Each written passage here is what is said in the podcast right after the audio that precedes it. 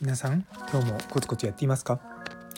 本日も松田祐介の麻酔科的思考を聞いてくださってありがとうございます。この放送はちょっと変わった真面目なお医者さんが毎朝6時にほんのり前向きになれる発信をしていく番組です。本日はプレゼンで大切なのはストーリーということをテーマにお話したいと思います。よかったら最後までお付き合いください。というところで。なんか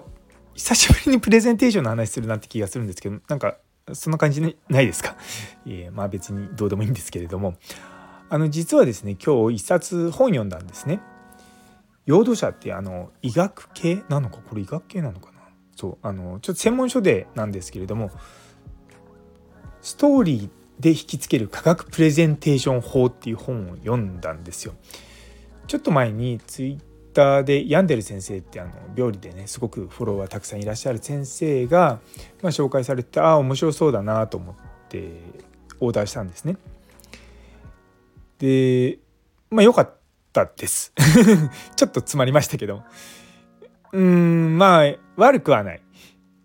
正直なところを言うと。あのちょっと僕は物足りなさを感じたけれども多分読む人によってはあこういうふうに組み立てをしていくんだとかそういったことがあるのかなと思ってました。でまあそもそもだ、まあ、いろんな講演とかねプレゼンテーションとかあるじゃないですか。そういう時にやはりストーリー性がないと人の心に入らないっていうのはもう私自身もすごく感じています。今日久々にですねこのプレゼンテーションを見た後にあのスティーブ・ジョブズが iPhone をこう発表するっていうところのプレゼンの冒頭部分を見たんですね。いやもうあれ15年ぐらい前ですかいやもうで2008年とかなんでもうちょっと前かいやめちゃめちゃ感動しますよね。あのどんな感じかっていうと最初にですねこうアップルの歴史をこう話し始めるんですね。1900 84年にパソコンを作って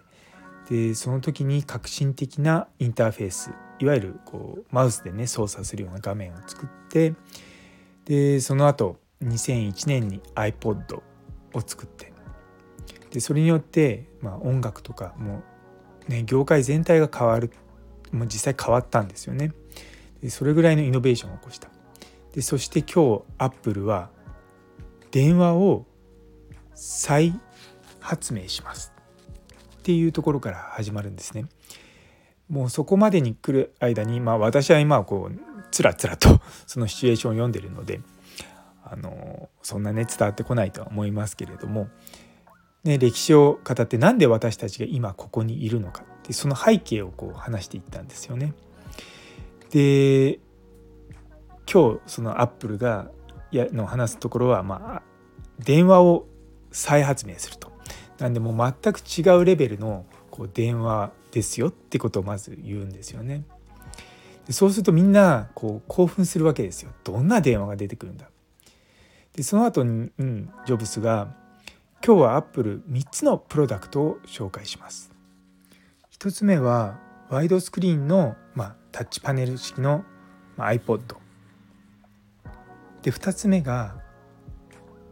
革新的な携帯電話。そして3つ目が高速インターネット。でその後ですねその3つをこう繰り返し言うんですよね。iPod モバイルフォンインターネットって言って。でその後にドーンって iPhone って出てくるんですよね。いやまあもちろん演出とかねそういったものもすごくこう引きつけられるんですけどもそこには一つのストーリーがやっぱりあるんですよね。でまあいろんなね講演とか、まあ、プレゼンテーションとかそういった中で皆さん結構その内容を伝えようとしてその内容をダイレクトにこう伝えすぎている部分があるんですよね。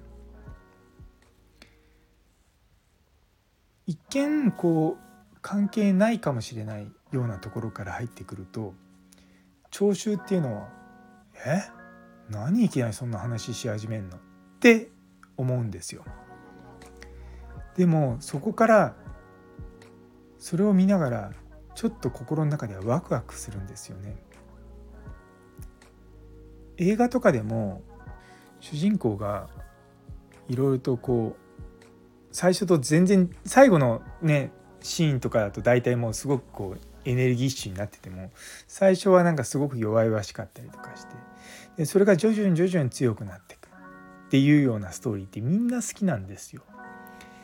でこれからどうなるんだろうとか、まあ、そういった感じっていうのはまあどうなるのかなって思ってるとやっぱり耳をこう澄ましてしまうじゃないですか。なんでそういったことってってすごく実はそのプレゼンテーションとか人に話を聞いてもらう上で重要なんですよ。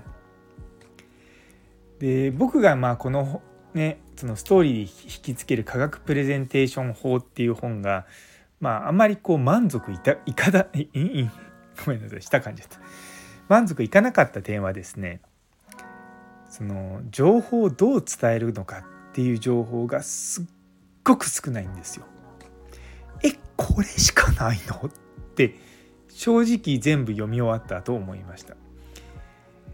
うんね普段だったらね僕読んだ本めちゃめちゃ勧めるんですけれどもまああのツイッターでは勧めましたよ。あの多くの人は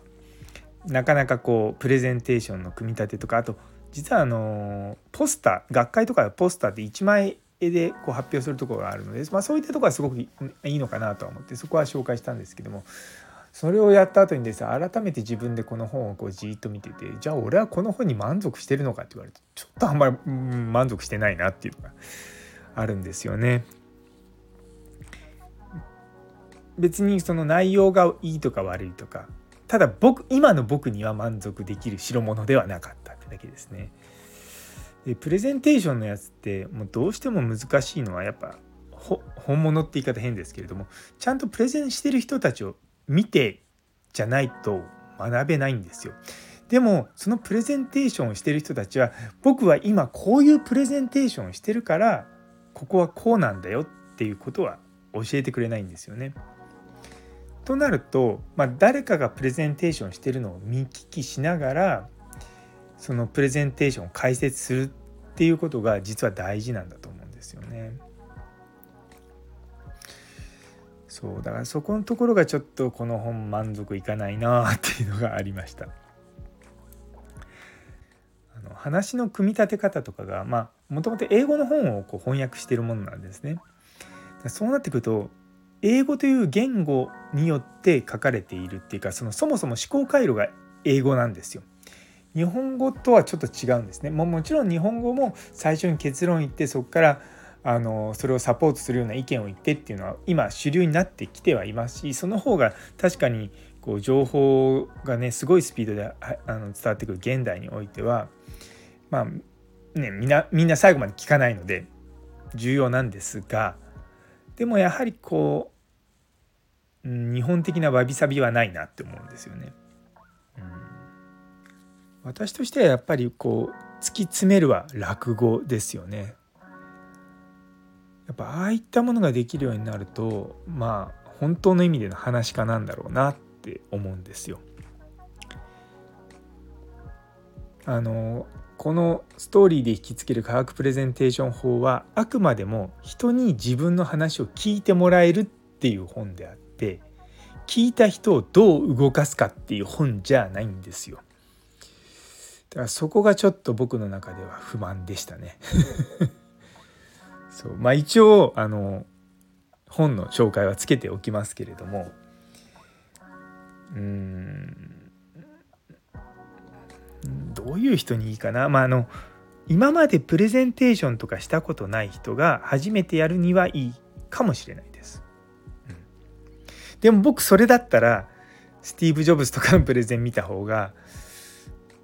いい気がするんですよね。まあまあ、うん。まあ、僕はそういうのが好きなのでそう。でもなかなかこ